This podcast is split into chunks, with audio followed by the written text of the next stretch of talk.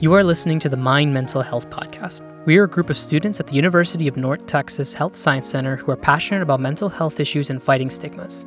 The aim of this podcast is to educate our listeners on mental health and tell our experiences with honesty. We encourage you to consider only what feels best to you and to consult with your medical professional and or support team before doing anything that might jeopardize your physical, emotional, spiritual, or mental health. Some episodes may trigger an adverse reaction. If an episode is beginning to upset you, I advise that you please pause immediately and talk to your support team. With that being said, welcome to the Mind Mental Health Podcast. Let's dive in.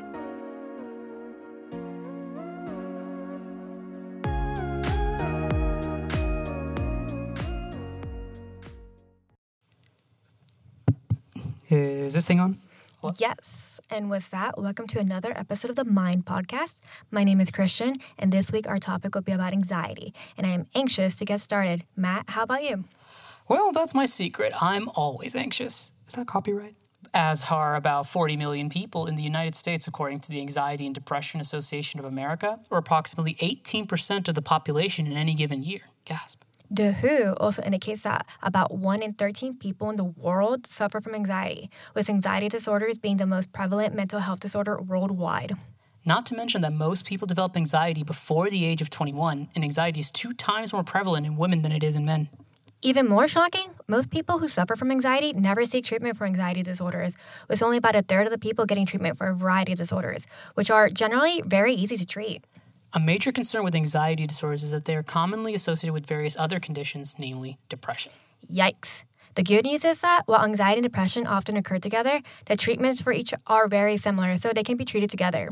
With the prevalence of anxiety in this day and age, we wanted to talk a little bit about how to recognize it. The National Alliances on Mental Illness, or NAMI, have indicated the following is common among those who have different forms of anxiety. Some emotional ones are apprehension or dread, feeling tense or jumpy. Boo! Restlessness, irritability, anticipating the worst, and being watchful for signs of danger. Physical ones that can occur at different frequencies include shortness of breath and a racing heart, sweating with tremors and twitches, relatable, headaches occurring in various frequencies with fatigue and insomnia, and an upset stomach, vomiting, frequent urination, or diarrhea. A number of these symptoms are present in a wide variety of anxiety disorders, and we wanted to cover a few of them right now. These definitions are taken from NAMI, or the National Alliance of Mental Illness. To start, we wanted to go over generalized anxiety disorder, or GAD. GAD produces chronic, exaggerated worrying about everyday life. This worrying can consume hours each day, making it hard to concentrate or finish daily tasks. A person with GAD may become exhausted or be worried and experience headaches, tension, or nausea. I definitely feel that exhaustion. I tend to come from a very anxious family. Eh, same. So some sad facts about GAD include that it is found more often in medical school than in any other general population group. It is also a risk factor for heart attacks, and two thirds of those with GAD also experience depression, according to the American Medical Student Association. Another disorder are panic disorders. This disorder is characterized by panic attacks and sudden feeling of terrors, sometimes striking repeatedly and without warning often mistaken for a heart attack. Panic attacks can cause powerful physical symptoms, including chest pain, heart palpitations, dizziness, shortness of breath, and an upset stomach. Many people will go to desperate measures to avoid an attack, including social isolation.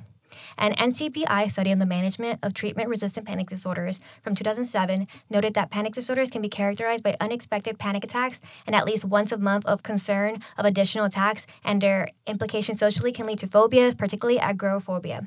This can be inherited and based on life events which occur, such as sexual or physical abuse, which can increase the risk of it. And a fun fact I actually was misdiagnosed as a panic disorder because I actually have something else called POTS, or postural orthostatic tachycardia syndrome, which causes the exact same symptoms, such as blurry vision. I, I felt like I was underwater, I couldn't hear anything, my heart rate would increase, and I would feel this like feeling of dread. And it actually wasn't a panic attack, it actually was a heart condition. So they can be misdiagnosed at times. Personally, I'd actually been diagnosed previously with social anxiety disorder, and not too long ago. More than shyness, this disorder causes intense fear about social interaction, driven by irrational worries about humiliation, like mm, saying something stupid, like I am sometimes all the time, or not knowing what to say. Someone with social anxiety disorder may not take part in conversations, contribute to class discussions, or offer any of their ideas, and may become isolated panic attacks when they start discussing things as a common reaction to anticipated or forced social interaction darned icebreakers. I definitely get that, especially when I'm taking a shower at the end of the day. All these thoughts about what I could have said instead when I'm going through like the conversations I had, it's like always cringe and I wish I can change it. The next one is phobias. Uh, phobias, certain places, can be events or objects that create powerful reactions of strong, irrational fear. Depending on the type and number of triggers, attempts to control fear can take over a person's life. Personally, I have a really weird phobia. I have an irrational fear of bicycles. I know it's a little strange. It took me a while to learn how to ride one. I was 13 years old when I finally was able to ride one without training wheels. And it actually got kind of bad because in college, my classes were really far away. And I was going to finally take the plunge, face my fears, and get a bicycle because I had to like run across campus and I was always late. But that night, I don't know why, just a coincidence. The next day, a girl was riding her bicycle to school and got into a car accident. A car ah. had hit her. Which, you know, of course, only increased my irrational fear. And I'm just like, nope, there are deaf bikes. I am never going to go on one. I do know how to ride one, and I will, under certain circumstances, will do it, but it takes a lot. Well, some other examples of anxiety disorders can be, as mentioned previously, agoraphobia, selective mutism, separation anxiety disorder, and substance or medication induced anxiety disorder involving intoxication or withdrawal or medication treatment. Some of the details regarding these are, will be available in the description below, but just to note that these are other forms that they can occur. Tag yourself, I'm social anxiety disorder because I'm everywhere and just the worst. Ooh, I guess I'm a phobia because I have an irrational fear of bicycles. Question mark. Is there even a thing for that? Is that a word? Cyclophobia. Ah, keep that in mind. So, for management, there are several ways to address these forms of anxiety, but please be sure to talk to your doctor about specifics of care. These are samples of resources and techniques as a sort of mental health toolkit to consider if you want a place to start. For greater details, please see the links below and also have a thorough discussion with your doctor. And stay tuned at the end of the podcast. We'll sample a way that you can control some of your anxiety symptoms through a quick meditation practice. So, one way is through talk therapy, and a commonly mentioned one is cognitive behavioral therapy. You'll be hearing a lot about it, but one simple description is that it helps with a form a different way of thinking, reacting, and behavior to feel less anxious. That's a very high simplification of how it was described by the American Psychiatric Association and is considered a standard of care for treatment of a lot of different mental conditions. And please see your doctor for more details. Another way to control some of your anxiety symptoms are through medications. Medications will not cure anxiety disorders, but can give significant relief from symptoms. It might not work for everyone. The most commonly used medications are anti anxiety medications, generally prescribed only for a short period of time, and also antidepressants. Also, there are a bunch of different types of medications. There's Zoloft, Celexa, Prozac, Vistaril, Lexapro, Cymbalta, and also beta blockers, which are generally used for heart conditions, sometimes are also used to control the physical symptoms of anxiety through the American Psychiatric Association. So, some alternative or complementary health approaches, aka my coping mechanisms, include stress management techniques and meditation, which we'll give an example of later. But they can also include breathing techniques, grounding techniques, visualization techniques, progressive muscle relaxation techniques, journal writing, or just putting your stream of thought into some sort of medium, whether it's audio or otherwise. There's also support groups in person and online. They're not your therapist, and you have to be mindful of the fact that they other people that are in your support system and support groups might be going through something first, so always make sure that you're asking them, hey, are you able to handle it mentally? And at this moment, can you help me with it? Just because they might not be able to, they might be suffering through their own anxiety and other issues. So be mindful of that. But we do have a bunch of support groups here on campus, so be sure to check those out. It may be a little bit difficult to hear, but caffeine is also a pretty prominent trigger for anxiety, so it would be helpful to actually reduce the level of that in, in promoting or reduce anxiety levels. Oh, that might be a hard one. I know. I am drinking coffee right now and I'm needing another one. Sharing symptoms and spreading knowledge with family and friends is also a pretty important part of, of caring for anxiety. Also, there's organizations such as No Panic, which is a registered charity which help people who suffer from panic attacks, phobias, obsessive compulsive disorders, and other related anxiety disorders, including those people who are trying to give up tranquilizers. Some physical activities and lifestyle changes that you can do are yoga, exercise, and getting enough sleep, which I know is almost impossible to do, especially while in school. But one study shows that severe sleep deprivation increases one's state of anxiety, depression, and general distress relative to those who have had a normal night of sleep. Also, a diet full of leafy leafy greens and carb dense foods that are not processed have shown to uh, be very beneficial.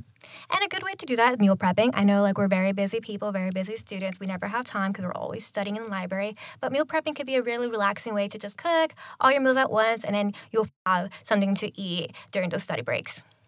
Another favorite for people to consider when dealing with anxiety is good old fashioned animal therapy for babies. An example could be like an emotional support peacock. Do you have an example of an emotional support pet? Well, not technically an emotional support pet, but I love cuddling with my pet rabbit. It always relaxes me and makes me feel all warm and cuddly.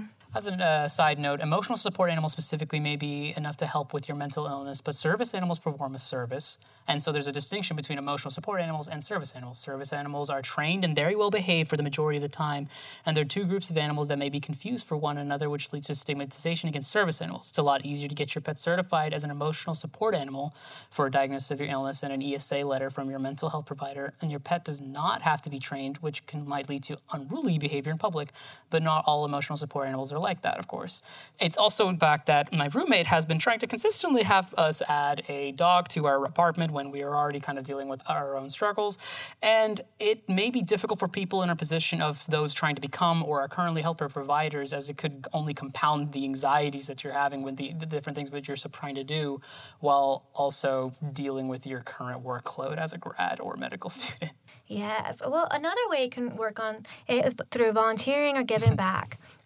There's a bunch of volunteering that you can do like to help other people who are going through the same things as you, or just to help the community and reach out. That can give you a sense of relief. Helping others can relieve some of your own anxiety. So, on a lighter note, um, let's talk about our highs, lows, and disco balls. Your high ball is like something good that happened for the week. Your low ball is something not so great that happened during your week. And your disco ball is something really interesting or weird that happened during your week. So, first, my high ball is that I actually had eight hours of sleep last night, which is so rare in medical school, but it actually happened.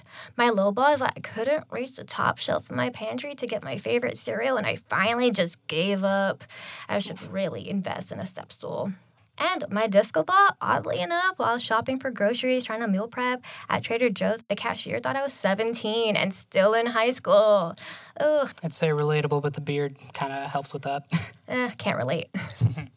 So my high is I learned what Curly's custard tastes like, or just what custard tastes like for the very first time, and what the subsequent diabetes mellitus will probably end up feeling like. The low is my hairline receded another inch in three months, and I found my first gray hairs in my eyebrows. Yay! It happens. I'm 24. and my disco ball is I had a little bit of a case of imposter syndrome with 10 people dressing up as me for Halloween. How does that work? I don't know, but a lot of cuffed jeans. It's like an alternate dimension of Matt's world. so now we're gonna do a quick little meditation practice, which can be done anywhere. So be let's run through this. It'll be a great way to like just release some anxiety that you may go be going through this week. First, we're gonna acknowledge five things that you see around you. I see a mouse. I see a keyboard. I see a phone. I see some headphones and a microphone. Okay, now you're gonna acknowledge four things that you can touch around you. I'm touching my computer. I'm touching my hair. I'm touching my pants. And I'm touching an outlet. Now, ew, don't shock yourself. I stopped. Now, acknowledge three things that you hear. I hear my own voice. I hear the sweat of my palms dripping down. And I hear My lovely voice. hello. Okay, now acknowledge two things that you can smell. I can smell my own sweat and I can smell a little bit of coffee, but that's probably not good. Now acknowledge one thing that you can taste. I taste coffee. Coffee sounds good. That does sound good, but that's just projecting my need for it.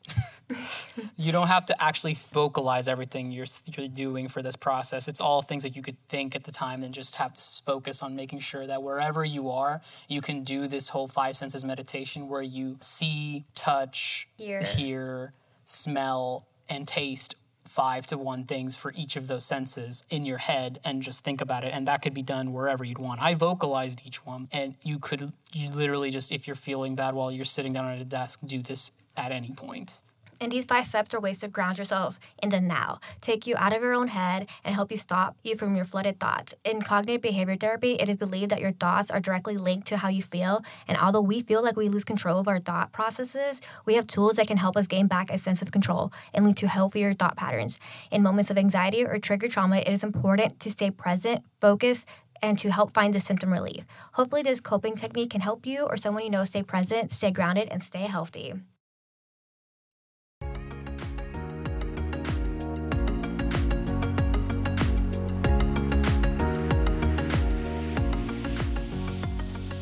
Thank you for listening to the Mind Mental Health Podcast. Be sure to check out the episode notes for some resources we recommend. If you are out there and you're feeling stuck or feeling alone, you are not alone in this. Seeking help for your mental health is an important way of taking control of your life. And remember, it's okay not to be okay. Before we go, show some love by sharing this podcast with a friend and rating on whatever platform you may be using. We look forward to sharing new content with you every second and fourth Wednesday of the month. Thanks again for listening.